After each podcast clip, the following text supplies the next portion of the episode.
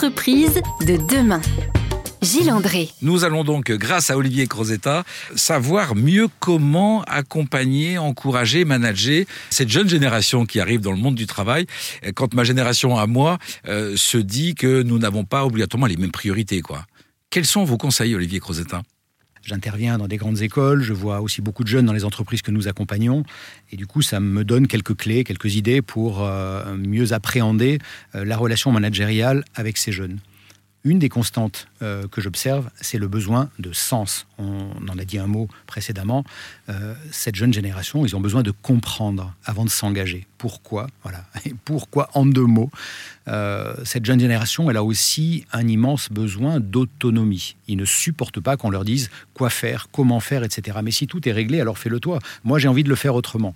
Alors là, tout l'enjeu, c'est parfois de leur montrer qu'ils n'ont pas encore tous les éléments, qu'ils ont encore des choses à améliorer, mais, mais tout en prenant en soin d'être à l'écoute de leurs propositions. Ok, montre-moi comment toi tu t'y prendrais. Alors ça prend peut-être un tout petit peu plus de temps.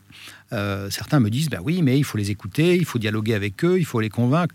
Ne cherche pas à les convaincre, mais va à leur rencontre, essaie de les comprendre, comprends leurs besoins, ensuite exprime ton point de vue, reviens au sens, montre peut-être ta manière à toi, et ensemble, je n'ai aucun doute que vous allez trouver une manière adaptée euh, de fonctionner.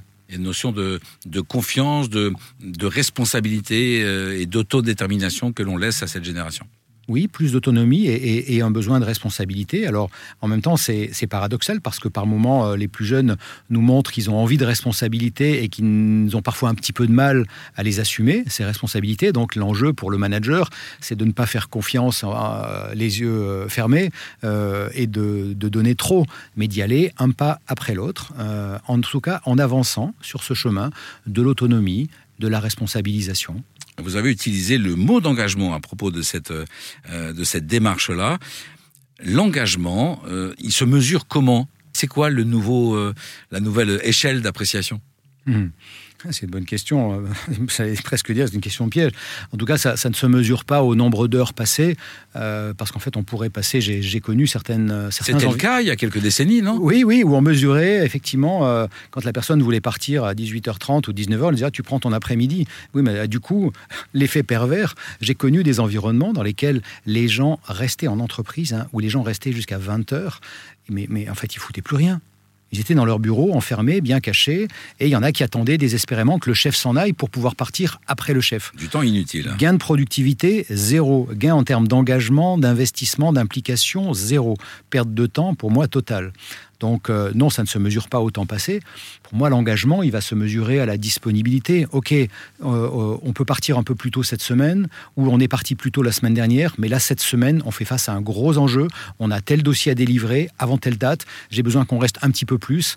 Bah, pour moi, s'engager, c'est accepter, voilà, à ce moment-là, de, répondre présent. C'est, on a besoin d'un coup de main sur tel sujet. Ok, lesquels d'entre nous peuvent venir prêter main forte. Voilà, plein, plein de manières différentes de, témoigner l'engagement.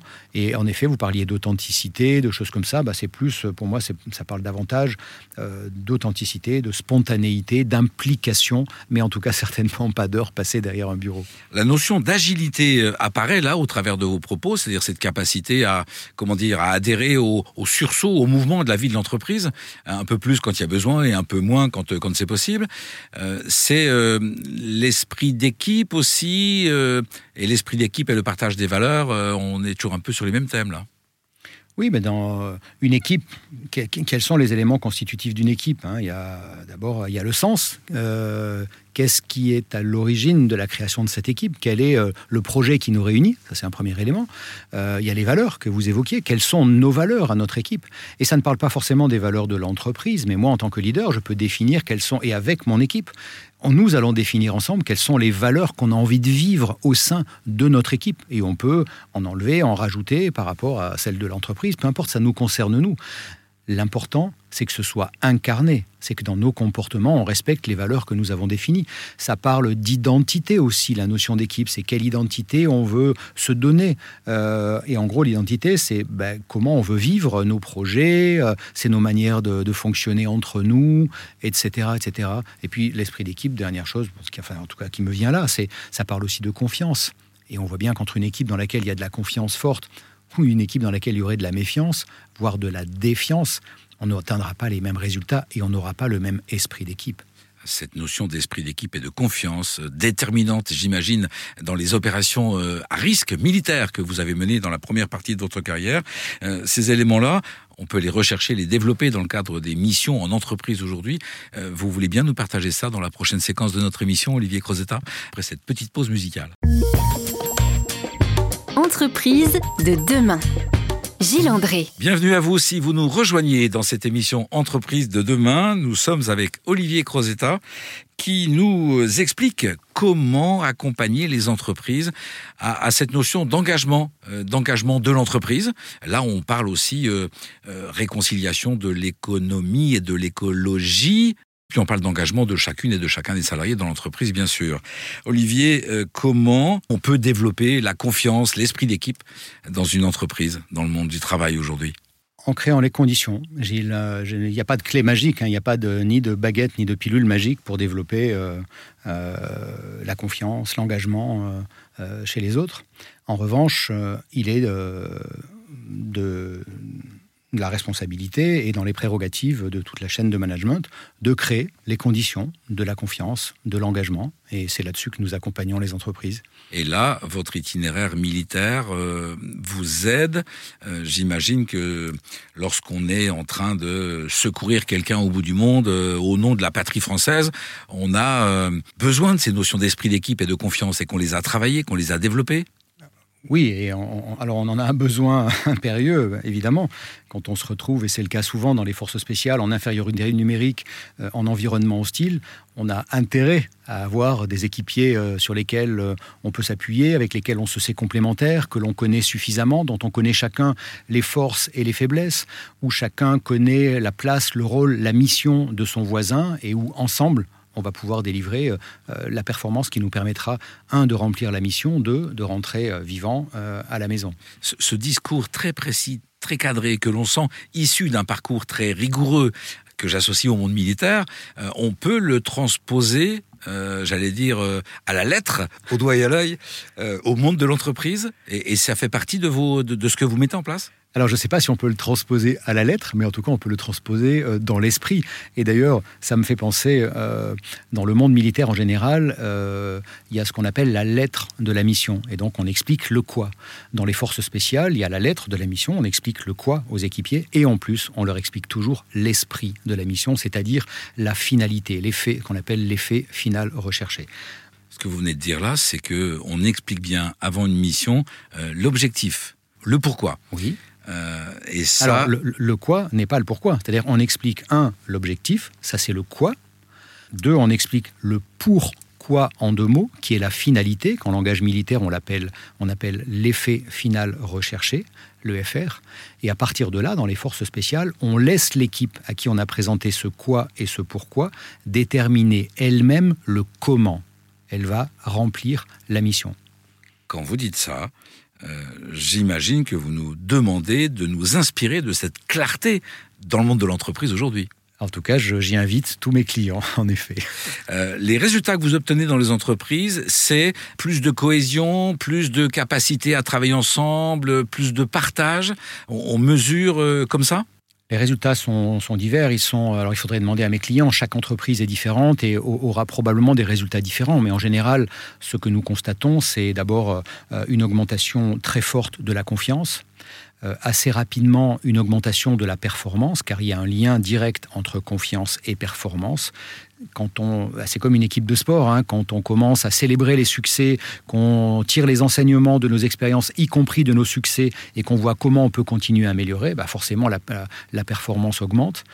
On va voir également, autre effet positif, euh, on voit euh, ben, des volontaires venir frapper davantage à la porte de ces équipes, on voit une réduction du turnover, euh, de l'absentéisme, on voit un développement de la solidarité, etc.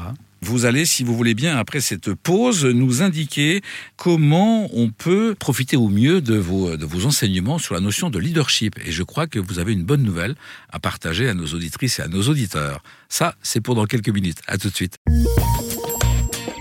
entreprise de demain. Gilles André. Juste avant de tenir cet engagement de proposer à nos auditrices et à nos auditeurs de profiter de votre expertise, cher Olivier, et de, du cadeau que vous allez leur faire, j'aimerais revenir à ce que j'ai évoqué tout à l'heure, réconcilier l'économie et l'environnement. Ça, c'est un, une dimension qu'on intègre beaucoup dans la notion d'engagement. Les entreprises changent leur manière de faire en étant plus sensibles au respect de l'environnement, au respect bien évidemment des femmes et des hommes euh, qui travaillent pour elles. Ça fait partie des, leviers que vous utilisez aussi? J'ai l'impression que ça, répond en tout cas aux besoins de sens des collaborateurs. Euh, Aujourd'hui, nous vivons dans un monde qui, en effet, a besoin qu'on prenne à bras le corps les enjeux euh, sociétaux, environnementaux. Or, on, voit bien depuis la crise de Covid et aussi la crise politique, entre guillemets, baisse de confiance générale envers le monde politique, on voit bien que le pouvoir économique, il est entre les mains des entreprises, et donc elles ont aujourd'hui plus que jamais un rôle à jouer face aux défis majeurs de notre environnement. Elles ont un rôle à jouer parce que ce sont elles qui sont allées chercher les ressources que la planète nous offre, c'est elles qui consomment de l'énergie, c'est elles qui euh, doivent aujourd'hui rembourser, entre guillemets en tout cas, elles doivent modifier clairement leur manière de produire. Euh, nous devons changer, nous aussi, citoyens, nos manières de consommer, et elles doivent euh, offrir une autre expérience à, leurs collaborateurs en faisant évoluer leur manière de gouverner, de s'organiser, de décider parce qu'il y a un lien entre cette notion d'engagement, cette réconciliation entre l'économie et l'environnement. Vous avez souhaité partager les enseignements que vous avez cumulés de votre expérience militaire et de votre expérience du, monde de l'entreprise euh, par l'édition d'un guide qui recense les clés du leadership. Oui, alors c'est un, petit guide hein, qui, propose 12 clés, c'est un parti pris, euh, mais d'un parcours en trois étapes. Il y a donc quatre clés dans chacune des, des, trois étapes proposées. Et euh, c'est un guide, euh, un petit e-book, qui était en, en vente avant dans l'entreprise et que depuis la crise de Covid, nous avons, alors on a essayé de contribuer comme plein d'autres en donnant beaucoup de, de, choses, en contribuant. Et c'est une des, ça a été une des décisions de cette époque-là d'offrir depuis ce guide à ceux qui le souhaitent. Euh, pour vous, le leadership et l'engagement, euh, c'est deux choses distinctes ou, finalement ça va de pair. Euh, Aujourd'hui, savoir emmener les autres vers un projet, quel qu'il soit, ça génère obligatoirement, ça suscite obligatoirement de l'engagement. En tout cas, il y a un lien très fort entre les deux. C'est difficile d'avoir du leadership si soi-même on n'est pas engagé. Comment est-ce que je peux euh, inviter les autres à me rejoindre, à me suivre si déjà moi-même je ne suis pas engagé? Et ensuite, bien sûr que le leadership, il va permettre de susciter ou pas le désir de s'engager chez l'autre. Après, juste, si vous permettez, Gilles, une petite euh, remarque. C'est-à-dire que je, vois encore parfois des jeunes managers qui ont des images un peu erronées de, euh, de ce que doit être un leader. Il y en a pour qui le leader, c'est forcément quelqu'un d'extrêmement charismatique, un grand gaillard, ancien militaire ancien ceci, ou c'est je sais pas qui. Mais en, réalité, non. Dans, je, je vois tellement de, profils différents dans tous les leaders que nous avons accompagnés, que nous, avons, que nous accompagnons aujourd'hui. Il y a des extravertis, il y a des introvertis, il y a des grands, il y a des petits, il y a des hommes, il y a des femmes, des jeunes, des moins jeunes. En fait, l'important, c'est pour chacun d'être qui il est et d'exercer un leadership qui lui ressemble, mais effectivement un leadership qui soit inspirant et, euh, notamment qui ait en soi euh, suffisamment d'engagement pour donner aux autres l'envie de les suivre. Vous nous proposez d'être finalement euh, les plus authentiques possibles pour être des leaders et pouvoir emmener les autres. Euh, un coaching avec vous, ça, ça démarre comment? C'est quoi les premières étapes d'un coaching quand on se fait accompagner par Olivier Crozetta? Ah D'abord, ça commence par un premier entretien préalable où, euh, où, on discute pour essayer de comprendre les motivations, la situation de la personne, ses motivations, ses besoins, ses envies, etc. Et ensuite, ça commence, la première séance, c'est une séance de détermination de l'objectif du coaching, où ensemble, on va aller regarder, éclairer quels sont, euh, voilà, quels sont vraiment les objectifs, quels pourraient être ses freins, les obstacles, qu'est-ce que ça changera, en quoi cet objectif est véritablement important. L'idée, c'est d'aller éprouver la motivation de la personne. Est-ce qu'elle va euh, Est-ce qu'elle est suffisamment solide pour qu'elle s'engage sur ce chemin? Parce qu'on part pour un certain nombre de séances ensemble avec une certaine régularité.